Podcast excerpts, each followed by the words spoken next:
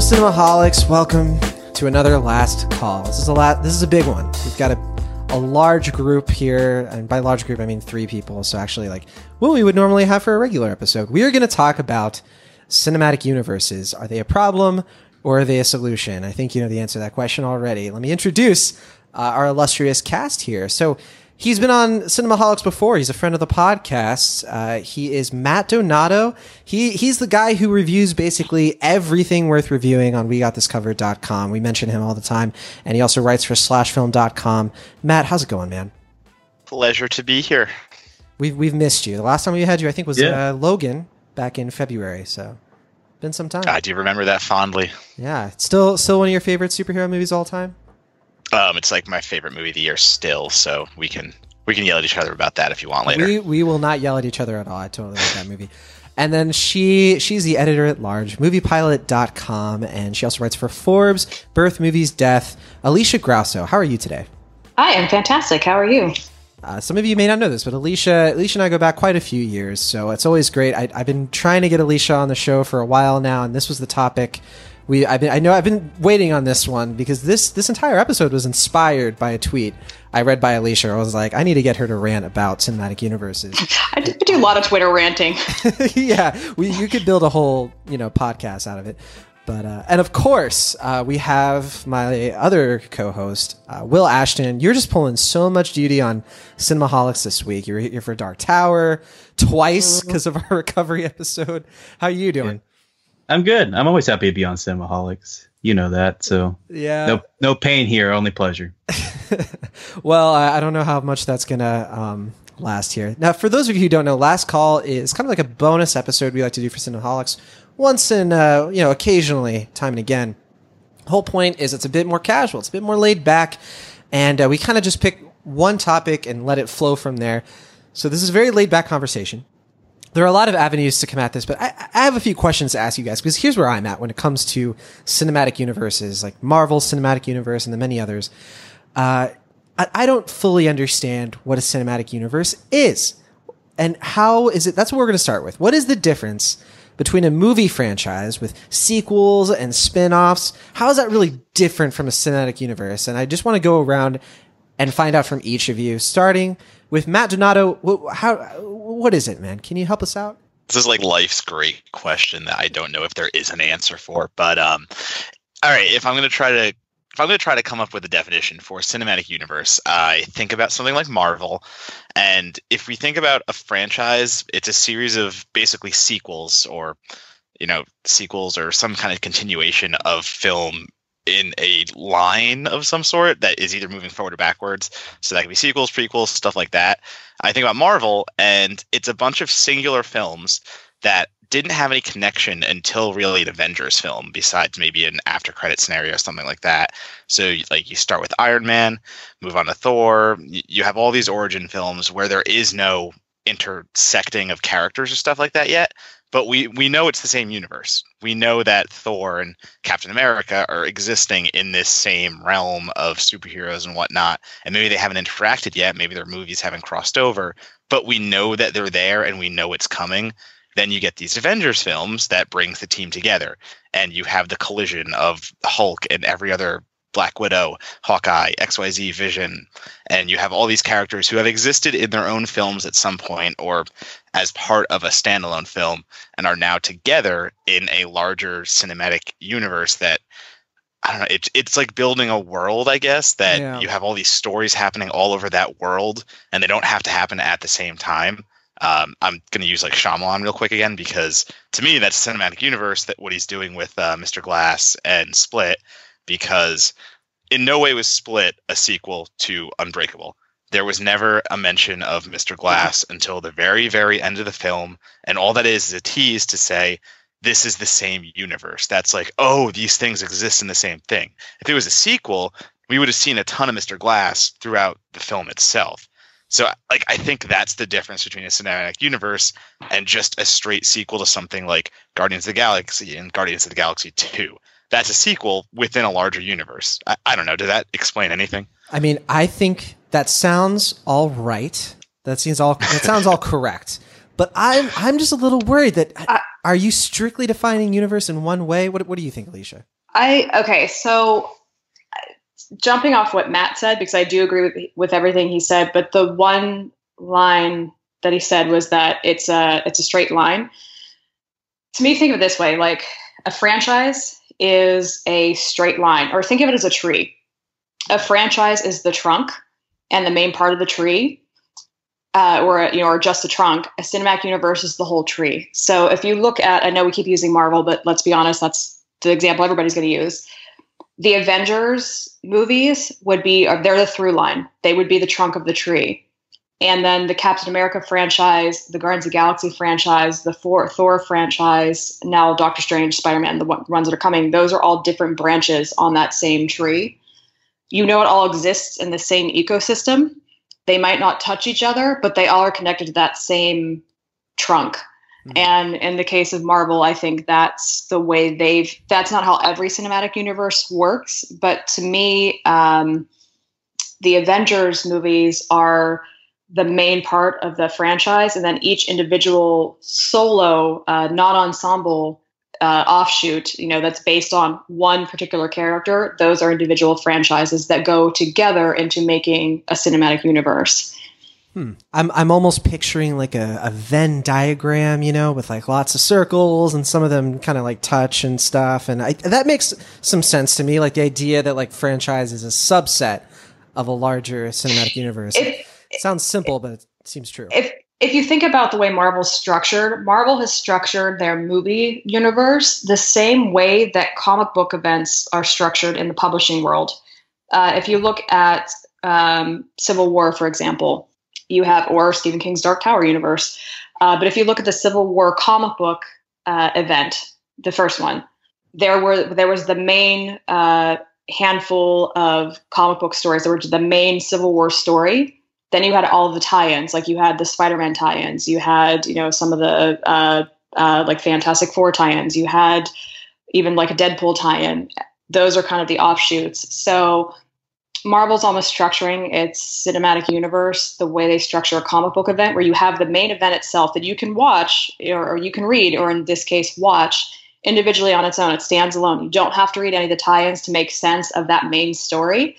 But if you want to enhance the story, if you want more information, if you want to see these characters interact and how they overlap with one another when they're not in that main story, then you go read all the tie ins and all the spin off series as well and it's the same thing with Marvel Cinematic Universe. You can watch all the Avengers movies, but you don't necessarily have to watch all the rest to to enjoy the Avengers movies. But to enhance it and to get more of the story, then you can go and watch Captain America and Thor and Spider Man and Doctor Strange if you want to. This is this is the most educational thing to happen in Cinemaholics history. Will Ashton, I don't even know if you can. That's what I'm here for. Can you add anything to this, Will? I'll be so impressed. Uh, not really. I mean, all I was gonna say from the offshoot I mean, I'm not going to be as eloquent or as profound. I'm just going to say that. I mean, when I think of like a franchise, I think of something that develops the story and the characters and brings new stakes and kind of matures, you know, their storyline to a point like like a franchise to me would be like the Mighty Ducks films. Like they just kind of you know mm-hmm. enhance the story, follow them in new things, and then like a cinematic universe would be like Rogue One within the Star Wars universe, where it's building the world and it's kind of building the environment and kind of showing expanding it to the point where it's kind of this living, breathing, fleshing thing beyond what we saw before. That's all I was really gonna say. I mean, you guys like this is all all this conversation is doing is making me like cinematic universes more, which is boggling my mind. I'm gonna at this point I'm gonna list all of the cinematic universes I could come across in like 10 minutes of research. But uh, I'm going to miss a bunch, obviously. But the, starting with the Universal Monsters in uh, 1931, I'm just going to go through the list here catching us up, and then what's on the horizon. I'll try to do it very quickly. So you have the Universal monsters, like I said, I mean Dracula, Frankenstein, a few others. You had the Godzilla universe with Toho in 1954 that wrapped up in the 70s. You have even like Alien versus Predators, technically like a shared universe with all the Alien and Predator films kind of being in the same thing kind of arguable if that's the same kind of cinematic universe we're talking about. Uh, Freddy and Jason, same kind of thing with Friday the Thirteenth. Um, Will made me put the Todd Solondz universe in here. He could explain it better than me because I have no idea. Take that out of here. Stop that. um, There's also the uh, the Kevin Smith uh, the View Askew universe uh, with Clerks uh, starting in 1994. That's still technically going because I think the- uh, yeah. Clerks three, right? I mean, I don't think we can say that's over. Uh, I think it's. I, I think it died, but I'm not 100 percent sure. well, if they do 'Cause the- Clerks three though, I know, but I, I think the one they said like the one actor doesn't want to do it, so I don't think Clerks Three is happening anymore. Well, but I'm not Yeah, sure. Kevin we'll Smith it's has like many more Canadian horror movies to make. Yeah, he the true. Yeah. He's kind of focused on that True not- North trilogy or whatever. but Uh, that, is that not cinematic universe in itself? The uh, True North trilogy, right there. oh jeez, Might be, yeah. Um, I feel like that, that's a world. Like I also feel like we're throwing this word around. Okay, wait. Like- so what's the difference between a universe and a world then? I don't know. I literally just said that because it popped. in well, I was about to say, I was about to say, what about the Tarantino universe? Will also made me put this on, and I, I kind of disagree a little bit with it. Is it a cinematic universe, Tarantino movies? Like, doesn't make sense to me. Like, just because they have like shared references. I was No, gonna say the only thing I mean- Apple cigarettes or whatever the cigarettes are, and like just the kind of products he uses, right? The like I think. Well, I mean the the brothers. Yeah, true. to be fair, uh, little fun side note, you could say that about a lot of TV shows and movies because there are fake Yeah. brands that have been made specifically for Hollywood. Yeah, so the Let's- multiple movies- Plus show. Potato Yeah. chips, yeah. Yeah. So you could say that every movie that uses that, you know, oh, they're all the same world because they're using the same, you know, potato chips or cigarettes or airline. There are even people who are crazy enough to say all of the Pixar movies are the same universe because of Who shared say that? references and Easter eggs. Morons and fools. Uh, there's also if we if we say a cinematic universe is this narrow, you actually you, you have to say that Lake Placid and Anaconda are in their own little universe because they were in a movie together once. Um, there's the X Men universe. There's the Hasbro universe, which is But is that not just a crossover? I don't know. That's what I'm so confused. I mean. I guess by this logic, is the WWE and Scooby Doo in the same universe? I guess so. yes, they absolutely. Okay. But I think I think the conversation we're having is kind of it kind of perfectly encapsulates the problem in general with cinematic universes right now and Hollywood's obsession with them. We are so focused on making cinematic universes that it who cares as long as it's a good movie. Yeah. You're saying Who nobody- cares about what I'm saying who cares what label we put on it if it's a good movie. You're saying I just nobody watched will Dark- care if Transformers and GI Joe are in the same universe. I'm not saying people won't care. I'm saying that make a good movie. I just watched The Dark Tower last night. I have a lot of thoughts. They're not good. Uh, No, they rarely are. Well, before Yeah. let me let me just power through the rest of this But- list. Yeah, So I want to make sure. through. Go, go, go. I know, I know. There's so much to get into; it's impossible. Uh, then after the Hasbro universe, if you want to call it that, the Marvel Cinematic Universe, uh, Sony's Amazing Spider-Man universe, with like basically just expanding all of those different characters. And again, another arguable one. 21 Jump Street kind of has a universe now with their spin-offs and TV show. The DC Extended Universe, the Conjuring Universe. They have the Nun coming out. Annabelle, which Matt you're seeing soon. Monsterverse uh, with Godzilla again, the Lego universe of movies, the Star Wars universe of movies. They they they want to do like a Ghostbusters universe, but that's probably not going to happen. King Arthur, same thing. The Guy Ritchie movie they wanted to do. Six Knights of the Round Table movies. The Dark, Dark universe, Universe, with the yeah. Mummy. Um, I added Cloverfield here, which was kind of an argument we were having off the air. I, I, not I think it argument, is. but I, I think that works. that that's included. Yeah, Okay, I would include fine. that. I, I'm the outlier. But uh, Yeah, you were outnumbered there. I'm outnumbered three to one. I'll take it. Um, on the horizon, mentioning the Dark Tower, we have the Stephen Kingdom, which people are saying they Yep. could connect all of the his, his novels, even ones that have already come out. Maybe Well, isn't he getting his own show that's literally that? It, it's Multiple it- shows. it's Yeah. Castle Rock, Yeah, it's called show. Castle Yeah. Rock. Yeah. Yeah, exactly. um, Which- They take care of that one. Yeah. that's a whole can of worms. Uh, Call of Duty, what they want to make a franchise out of that? A cinematic Yep. universe, a Disney princess universe. They've the spec sheet. Apparently, they want to do like an Avengers style team up. Style team up with all the Disney princesses. I don't know the Hanna Wait, like, Barbera universe. Wait, hold on. Get, Yeah. get back to that. What? Yeah. You're Well, to be waiting fair, on a the lot- okay. Now, to be fair, a lot of these are rumors. Like a lot of these are like yes. I'm not even sure that Disney Princess one is necessarily Disney. I think the I think the idea was to use the characters, but not the Disney versions. right. The ones that are in the public domain. Mm-hmm. Yeah. So, and that's that's what the spec sheet is about. It's not that they want to take the ones that have already come out since like Alice in Wonderland, which, by the way, I'm surprised they haven't done that yet or said they want to. Um, there's also the Hanna Barbera cinematic universe with Scooby Doo, and apparently WWE because you know uh, Globetrotters too, right? Uh, Valiant Probably, Comics, Stars are in there. uh, Valiant Comics uh, with uh, Sony wants to do that with Bloodshot and a Harbinger, but no one's heard about that in a while. The Millar verse, which I think was like Yeah. news from just this past week. Netflix just Yeah, bought. Netflix. Yeah, they got Our the world. rights.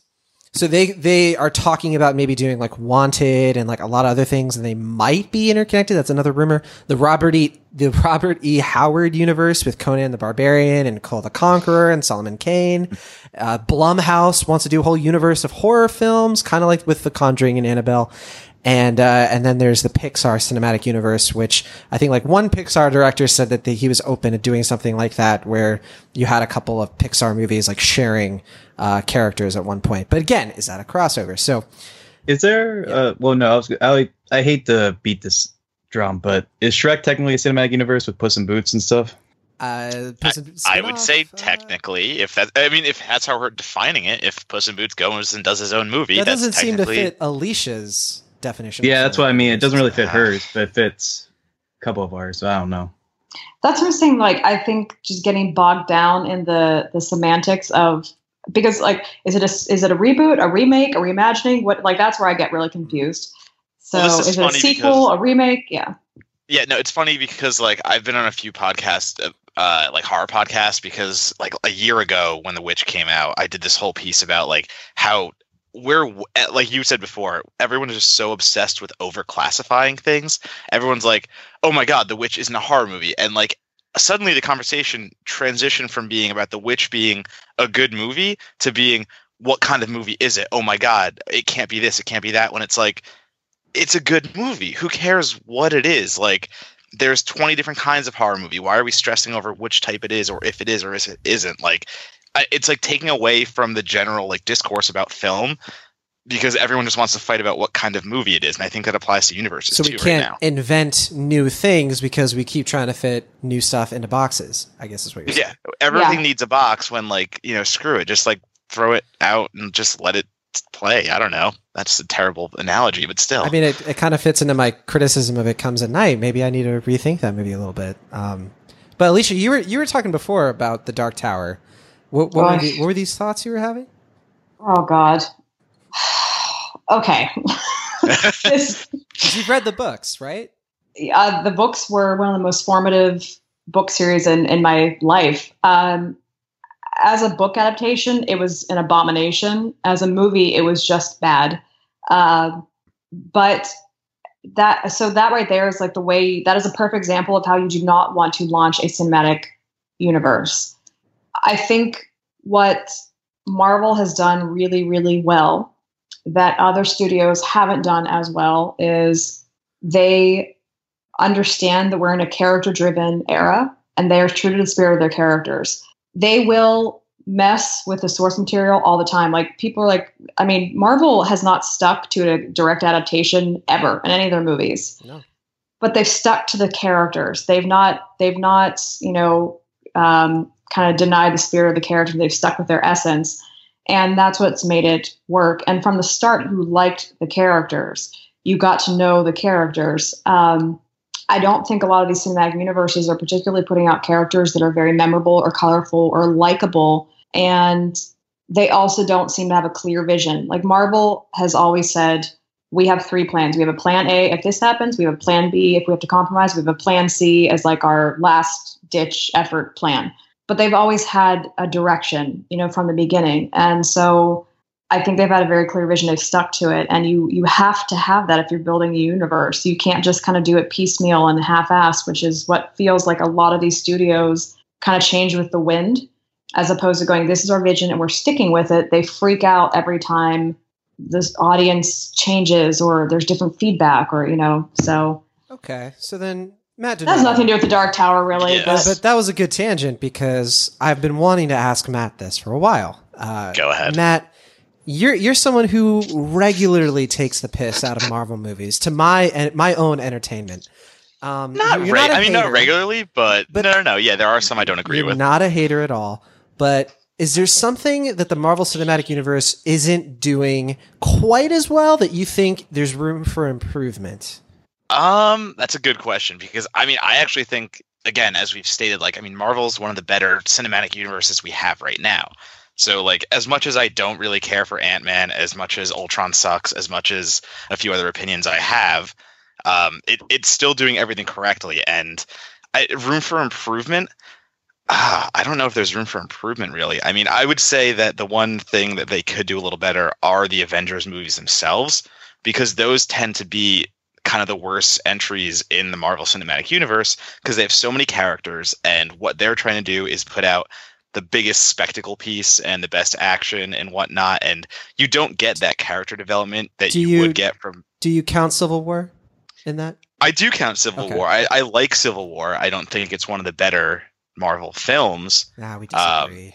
N- No, it's good. That's Don't get me okay. wrong. Sorry, I, I shouldn't be like I, I'm underselling how much I like it, but just to the effect of like I love the origin stories twenty times more, and it kind of like it takes away when you get all these heroes together, and like I get kind of bummed out when I hear like Infinity War is going to have the most characters ever for a Marvel movie because it's like, all right, how do you do justice to even half of them at that point? And I think I think that ties into what DC is doing wrong, or sorry, what they were doing wrong until about Wonder Woman where you know one of the first movies in this new DC universe was Suicide Squad, and it's like, okay, we don't know all like so many characters yet, but you want to introduce like seven or eight of them at the same time? Hmm. Like, no, you have to introduce them kind of one by one, build them organically. Um, like Alisha was saying, you know, all these origin stories, and they take care to actually in the Marvel verse make these characters, you know, from flesh and bone, make them human and make them people, and you know, DC didn't really take the time to do that. They just jumped right into it and were like, all right, how do we get the most amount of play out of the most amount of characters at the same time? That's kind of how you don't start a cinematic universe. is is the X Men thing because that made me think of X Men all of a sudden because of Deadpool, Logan. They they seem to be interested in doing these like R rated X Men movies that aren't actually connected, but they are kind of like done in a way that feels. Uh, intentional like every february maybe we're going to be getting a movie like logan or deadpool which is hard r and it's like a revision or, Or an Kingsman. Elseworlds. um, Right. Would kingsman Or count Kingsman. for fox Yep, I Kingsman. guess? Yep. is Kingsman that is connected Fox. to x-men though Yeah. No, Yeah. no, but I mean, it's it's technically it's technically a Mark Millar comic book. Right, but it's a Could, franchise. could that Yeah, part but- of the Yeah, but I'm but it, but there there've been Fox has been very good at taking those weirder adaptations and doing smaller budgets, and they've kind of found their niche. Are Logan and Deadpool supposed to be a cinematic universe? Is that, or is that just like making different kinds of movies based on the same branding? I think we'll see on that. But I mean, Mhm. to get back to your even question before that, when you said like, is that what we want to see? Like, eh, hell's yeah. I mean, Yeah. like Deadpool and Logan have been some of the better superhero movies we've seen. And and again, how many characters did we have in those? You know, Deadpool only had Deadpool, his buddy was Colossus and Negasonic Titan Warhead, and then you had like two or three villains really Mhm. it wasn't an overload. And the same thing with Logan. With Logan, they stripped out all the characters except him, Xavier, um, your his albino friend, who why am I blanking on right now? Oh, Cable. Yeah. Oh, yeah. Wow. Caliban, not Cable. That's the Deadpool one. Um, but yeah. So what would be the issue with that? I mean, I would love to see more of that because who cares if it's hard R driven and as long as you're doing it respectfully and you're doing it to f- benefit the film and not some you know kind of perverse just R rating for the hell of it. Yeah, no, I'm I'm in for that. if you're gonna do it right, you're gonna do it right. Well, I'm gonna I'm gonna go to another topic here that is going to maybe involve a couple of other cinematic universes, but th- this one is near and dear to my heart, and it's related to uh, some things that Alicia has talked about in uh, regards to the Mummy. Um, so it, it kind of seems like to me that the go-to defense for when a movie fails at the box office is, uh, well, you know, it's it's because of these sites, these uh, Rotten Tomatoes, and uh, I remember these this rant. these review aggregators and such. You know, they're keeping audiences away from movies they would otherwise enjoy more than the typical professional critic, right? So most notably, I mean, it's usually the director of a movie. This one's for the fans. yeah, uh, Yeah, it's, Took it it's out of not my for mouth. us because we only just watch all the movies and we only dedicated our lives to seeing movies. We're not fans. Now this is this is a podcast full of film critics, right? So like this is Right. you know like none of us are going to come out on the side of like, well, yeah, those directors they, they got a point there. But uh, do you do you see any sort of like in terms of like the Rotten Tomatoes thing, the aggregators thing? Is there any merit to some of that? Like, do you kind of see where they're coming from at all? I think that yes and no. I, I think that Rotten Tomatoes. I don't think Rotten Tomatoes system is necessarily the best system uh, on its like like its setup, how it's front facing. But if you look at Rotten Tomatoes, underneath the score is the aggregate score. Mhm. And people don't Yeah. look at that one. They look at the rating. big number on top. Yeah, they look at the big number on top. They don't look at the average rating. They also don't take the time. I think it was, um, I believe it was Scott Derrickson actually that said this on Twitter. And it was back, it might have been Suicide Squad because that was another thing. It was like, oh, this one's for the fans, not critics. Um, and I believe he basically kind of defended critics and was saying, like, look, like it's that just aggregates critic scores. It's up to you as a fan to find critics that you like and read their actual reviews. Don't just take a number, you know, at face value. Actually, take the time to read some of those reviews.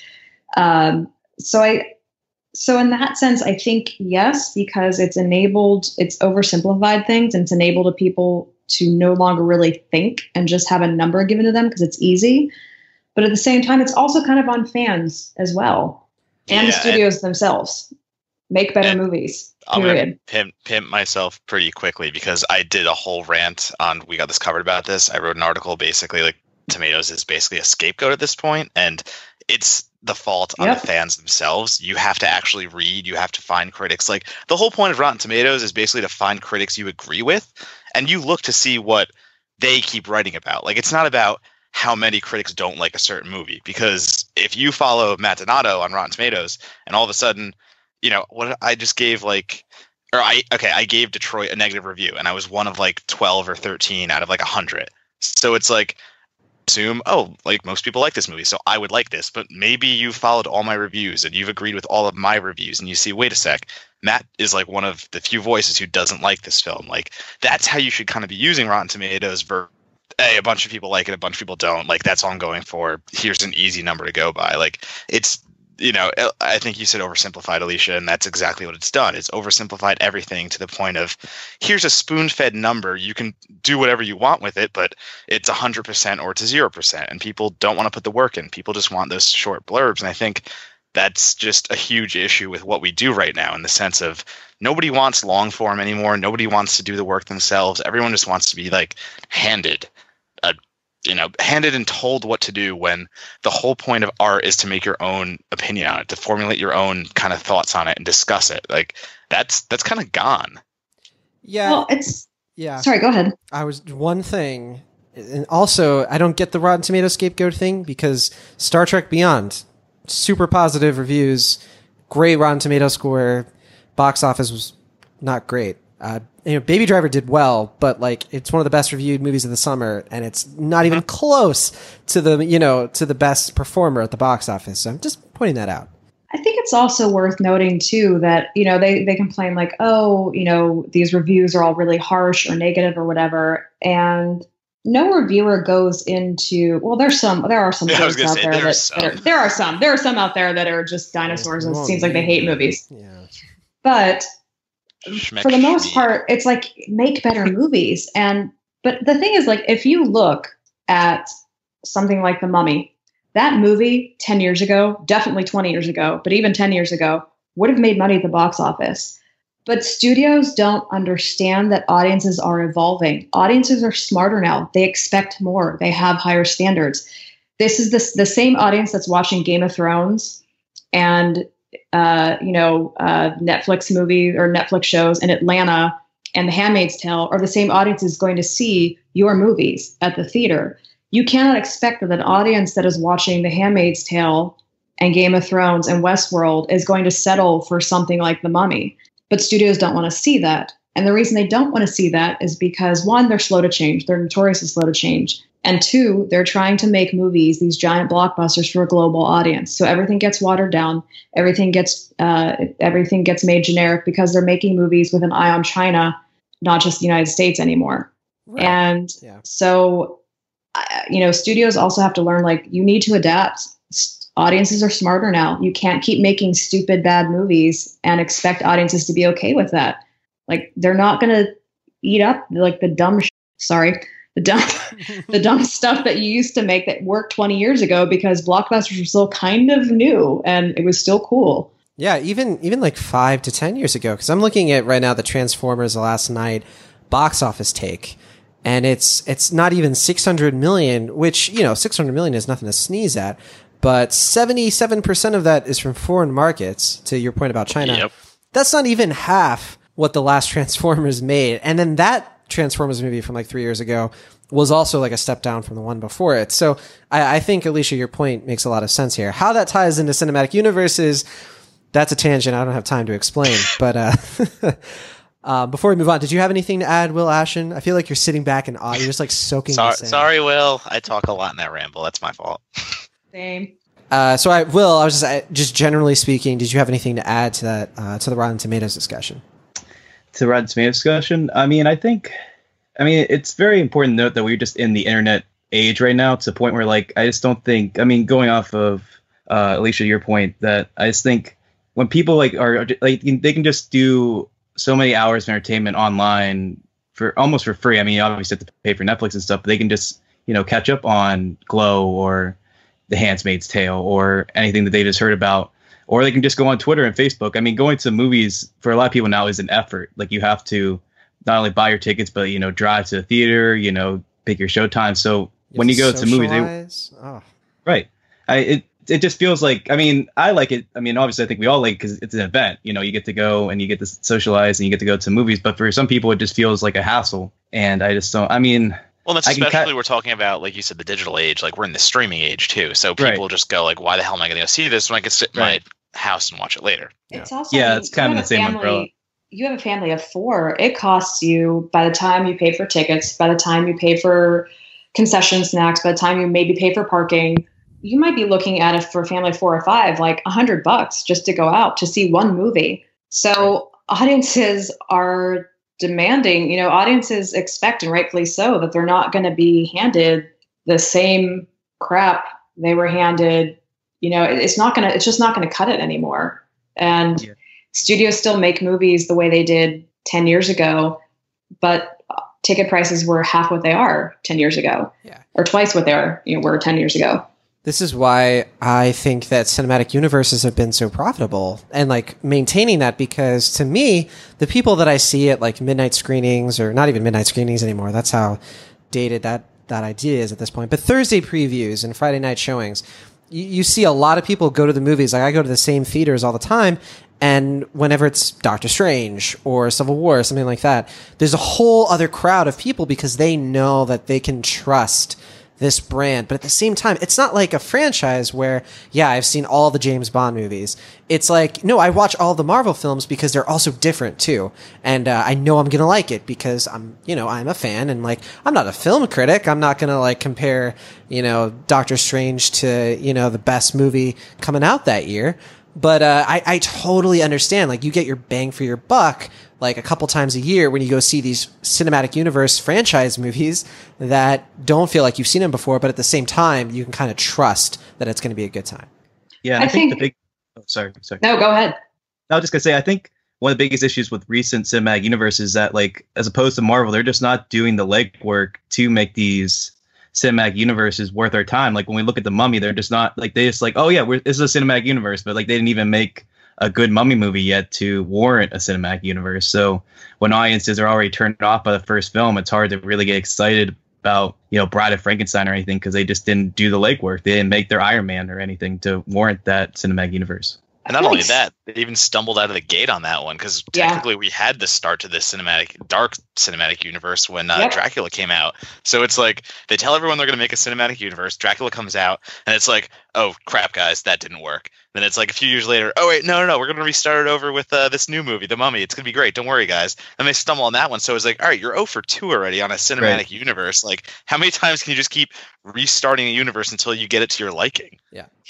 It feels like a lot of these studios what they're doing is they're doing like the cinematic universe equivalent of like the person that tries to do the quick fix to lose weight. Like they just take the diet pills or the they take the diet pills or like the fasting but they don't actually want to do the work which is you know exercise smart diet. They just want to cheat their way to losing 20 pounds in a week or you know a month. It doesn't work like that. You have to lay the groundwork.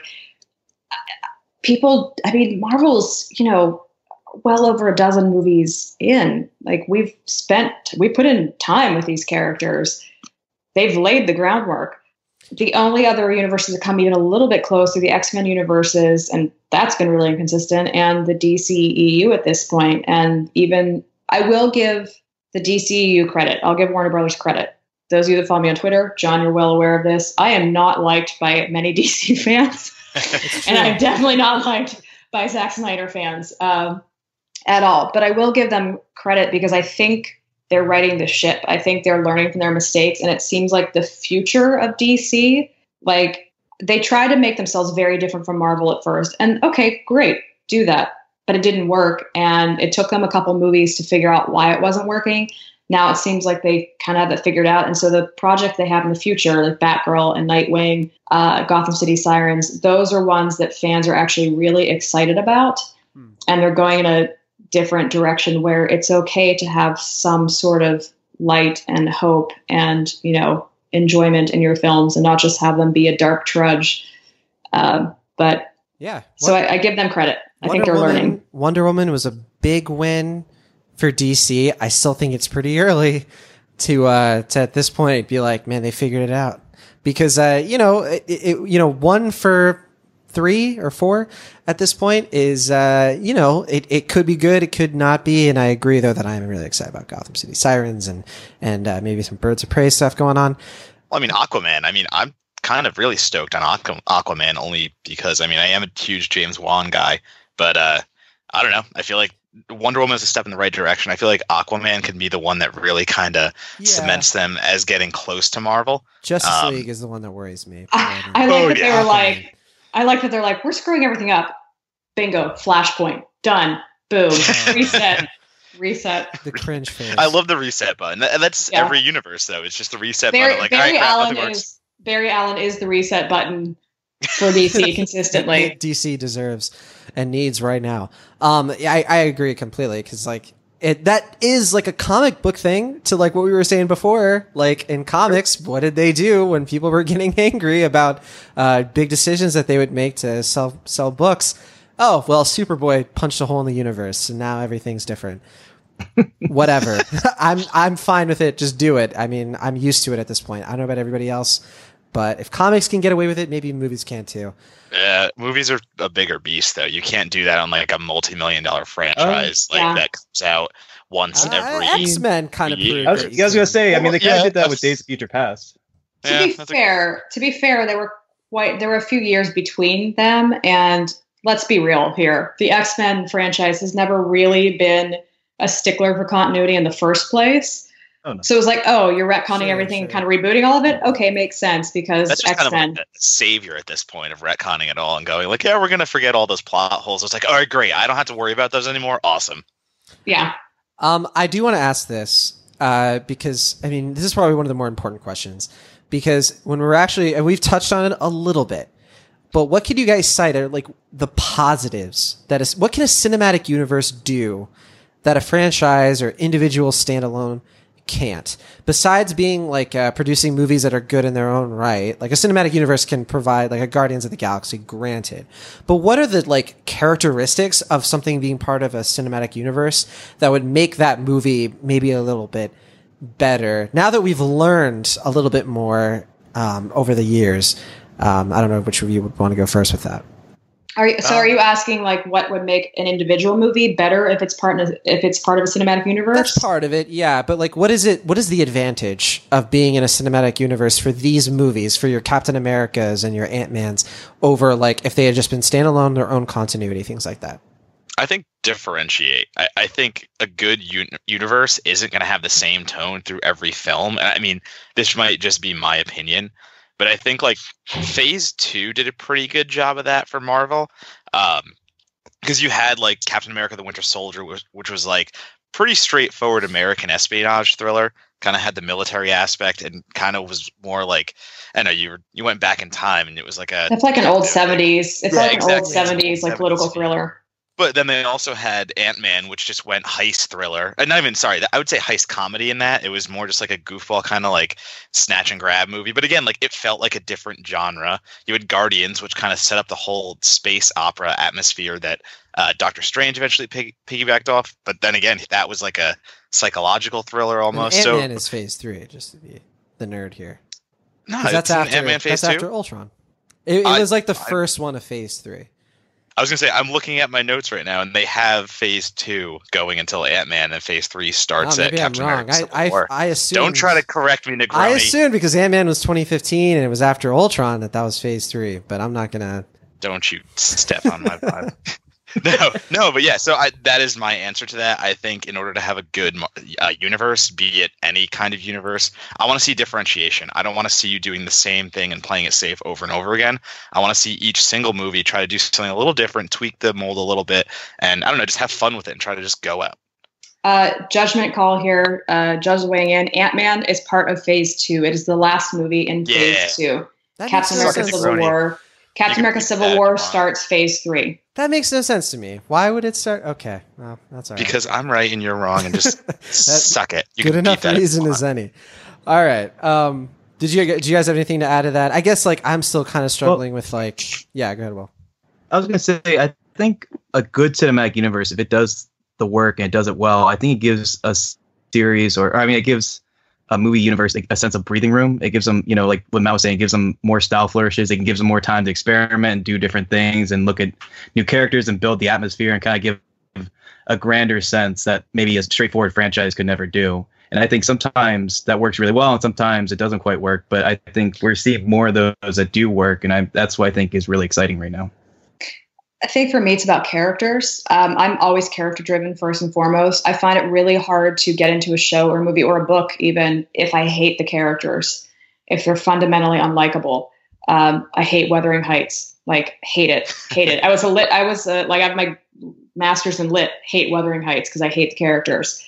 Um, so I, I think what cinematic universes do really well is it affords characters we're able to see characters in different ways and from different angles that a pure that a straight franchise or standalone movie doesn't give us the chance to see. Um, with the cinematic universe you know we love spider-man but we're used to seeing spider-man movies where he's on his own. He's always been kind of a loner at least in his movies. But in the comic books he's done he's had quite a few team ups we've never seen that before. And so, yeah, like he's had a ton of team ups. So the magic of seeing Spider-Man in the Marvel Cinematic Universe is that you finally get to see Peter Parker interacting with all of these other characters. You know, bouncing off of Iron Man and you know annoying the crap out of uh, Winter Soldier and Bucky and, and Sam. You know, in, in Civil War. Um, Hmm. And so I think that for for a lot of fans, it's these characters that we've grown to love interacting with other characters that we love and it's the magic of seeing how that dynamic changes in a way that you don't get to see in standalone movies or or you know uh, standalone franchises awesome. I have one last question. It's it's kind of a tough one, maybe for some of you. I don't know, but uh, I just kind of want to end on this like looking to the future kind of question, which is there there we mentioned a lot of the cinematic universes kind of in the horizon that are still maybe in the process of being made. Which of them i mean besides the obvious ones like you know x-men and marvel and dc but which one on the horizon are you actually excited about? Like you see potential in it. Maybe you're not sure if it's going to be good or not but you kind of like if they do that right um because i honestly i don't have one personally. Monsterverse I wouldn't have said that after godzilla but after seeing kong skull island which was yeah you I like that really loved. yeah. I loved Kong Skull Island. I, I was pleasantly surprised by that. Um, I think that if they go more Kong Skull Island, less Godzilla, um, they will have. You have the potential to just have a really fun franchise with these iconic monsters where you're just smacking each other down. Sure, who sign me up for that? All Get me Which I characters think- I care about and just big monsters beating each other up. And cool, okay, I'm into it. And I think you're going to get that because you know the next movies coming out are going to be Michael Dougherty and Adam Wingard at the helm. So yeah, you're not Yeah. getting the you're not getting what the Run of the original monsters movie you know gareth edwards that kind of straight laced tone and the kind of i, I The love godzilla dark, though to say yeah. that i love that i mean i thought that was one of my favorite movies of the year when it came out so Wow. i'm in the minority there and i did love kong though so you kind of stole my thunder on i was going to say the monster Ah, sorry. I mean, Yeah. really, any movie where you have Tom Hiddleston waving katana around in green smoke wearing a gas mask, I mean, okay, I'm in. Like, that's, ridiculous. So I'm in. Weird. That's so weird because I'm probably the biggest Brie Larson fan in the state, and I'm not nearly as excited about Monsterverse. Maybe I need to wake up or something. I I don't know. I liked Kong Skull Island all right. I thought it was fine. I didn't I didn't love it, but uh, I don't know. I got to rewatch it. who wants to go next well, Oh, no, Matt, I was gonna- think you were gonna say is Monsterverse your answer? I was gonna say MonsterVerse, but I will change my answer just for the sake of saying something different. And I'm gonna say screw it. I want to Yeah. see the Jump Street verse. I want to see the Jump Street kind of. I want Tatum and Hill in so many other properties. Like start with Men in Black, but just keep going with it. Like have them show up in Fast and Furious somehow. I don't care. Make Oh, it happen. Amazing. Like I would just. I just love seeing them together and the chemistry they have as their characters um, in Jump Street could really fit into most properties and really kind of like skewer it and do a good satire no matter what. it only so, I mean- works if Jonah Hill is a different body type in every movie. It's I'm a fan I mean, of Channing Tatum, just his humor. Like, so I, I'd be willing to put him in any movie. exactly. Like, just playing the kind of dumb guy. Like, yeah. Yeah, like I'm throw into it it. up across every property you can find. I'd put him in Jurassic Park. Put him in freaking everything. I The- put him in. Gambit. I think, I think, yes. I think Wait, the as his in the, character or as Gambit? just as that would be amazing if he left Gambit as Gambit. They recast, but he did a cameo as himself in Gambit. Like that would be just super meta. yeah. So that that's mine. I mean, like I said, MonsterVerse number one. But if you're gonna have fun with it, I think the Jump Street uh, cinematic universe could be a really fun one to do. All right. Yeah. What about you, Will? Uh, I, I hate to be uh, repeating, but I, MonsterVerse is going to be mine too. Wow. Uh, so I I'm actually gonna I'll I'll be like Matt. I'll say something different. Um, one I am actually really looking forward to is this Lego Lego Cinematic Universe. Oh, nice. Um, I think, I mean, I, I didn't love Bat- uh, Lego Batman as much as some other people. I did like it, but I think with Link, uh, Lego and Django and this uh, billion brick brick project that Jason Segel, Segel is doing right now, and I heard some other things are coming up. I just think that's going to be a lot of fun, and that's one of the few like that I'm really jazzed about right now. I'd love to see Stephen King cinematic universe too. I mean, he has so much Done well, material. yeah. He, he, he already has a cinematic universe, and I was gonna say, yeah, they're not tied together, but it's there. well, I mean, he does though with the Dark Tower universe. That's a that's a cinematic universe in book form, and I just wrote a whole thing about it for uh, Birth Movies Death about how he kind of modeled his uh, Dark Tower series on the old Universal monster movies and comic books. That like interconnected format. But well, they screwed that all up because I I don't was think we're gonna getting say, a sequel now Yeah. or the TV show. So we'll Uh, see. I'm going to be slightly different because uh, I I'm not quite as into the Kong stuff yet or the Godzilla universe, MonsterVerse, but I I am really like I, I'm really getting into the idea of a Millarverse, especially if like I know it's just going to start with a few of the more obscure things like Nemesis. I think is in there, Jupiter's Circle, and um, God, but Nemesis would be so good. Sorry, I it love would. that It would. You're right. Uh, and Wanted. I've, I've been wanting more Wanted for a while, and it doesn't have to have you know what they try to do in, in 2009. But like, if it could even like to what we were saying before, like Lincoln and Kick Ass and Kingsman and and MPH. I don't think that was on the list, unless I'm mistaken. There's there's just so much material, so many great stories from the Millarverse that would feel like I think more I, I think they would kind of do what I really what I like about Deadpool and Logan maybe in a just a different way you know more of what what we like about those movies so that's the one I'm I'm a bit more excited about but okay um I guess that'll do it guys I've learned so much Oh, can I can I pitch one question? please do I just thought of it. What's actually a cinematic universe that has been announced that you would like to see? That hasn't been announced, so like we get to pick our own. the Yeah. PBS cinematic universe Oh my Arthur god. Um, Sesame Street it's a whole live action thing but mixed with CGI it'll be good just I'd- give I'd be me like a really, it, like really mature and immature Adult Swim universe somehow. Just Oh make God, that happen. amazing. Just CV though. I don't know if it needs a movie. I really just want them to make the Golden Compass right? Oh, yeah. Oh yeah. Mm. Please just make an adaptation of The Golden Compass that isn't. I actually laid awake last night trying to decide which was the worst movie adaptation, The Golden Compass or The Dark Tower. And I just got infuriated and laid there in bed, literally laid there in bed, just mad and not able to sleep because I was just mad. You know, when Golden Compass came out, I remember being totally underwhelmed by it, and I wasn't even a fan of the books. But was it also like critically hated? Because I don't think I was paying attention. I think it was. I mean, I remember it had like a thirty something percent on Rotten Tomatoes. I know we're that, that's going against the whole thing, but um, I, I remember it. You're oversimplifying. Well, technically, it is critically Yeah. hated.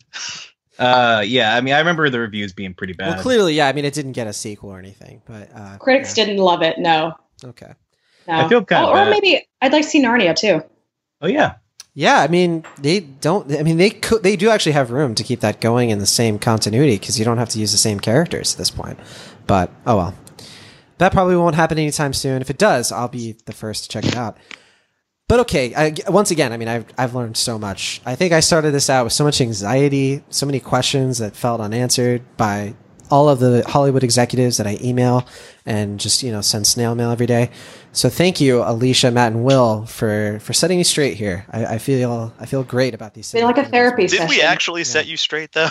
It's been like a I therapy feel like I'm just more confused. oh yeah, it was great for me. Sorry, Matt. I guess not for you, but yeah, I, I have a lot to process tonight. okay. I think I'm just mad because now I'm thinking about the Dark Tower again. Mm, I'm, so I'm just sorry. mad. Again. Go drink that vodka you wanted to drink.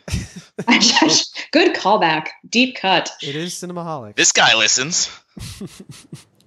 All right. Well, once again, thank you guys so much for taking the time to hang out with us for an episode of Last Call. We'll see you for our main episode later this week. Uh, remember, if you like Cinemaholics, leave us a review on Apple Podcasts and uh, hang out with us on Facebook. Our Facebook page is Cinemaholics. Uh, don't forget to check out the work by Alisha, Matt, and Will. Uh, always doing great stuff every week. Uh, is there anything that you would like to pl- uh, plug right now, Alisha? Um, yes. Uh, the uh, Birth Movies Death, actually, I just contributed to their next uh, actual physical print magazine. It's Stephen King. Oh, wow. And so I wrote a whole thing about the Dark Tower interconnected universe. And uh, that is currently on sale. So you can find that through Birth Movies Death um, on Twitter or on their site and buy a copy of it. And they're, they're really cool because it's always artwork done by Mondo and a lot of really great contributors. So it's going to be a really cool magazine if you like uh, Stephen King. Yeah, definitely do that in general. Birth Movies Death is a great, great platform um, and a great magazine. Uh, Matt Donato, is there anything that you're you're up to this week? I know you're watching Annabelle pretty soon, but is there anything you know? Yeah, I mean, if you want to check out the work I've been doing at Slash Film, I started a little while ago. Uh, some cool articles up there. Uh, I just finished the Fantasia Film Festival, so I got a bunch of reviews on Slash Film, and we got this covered.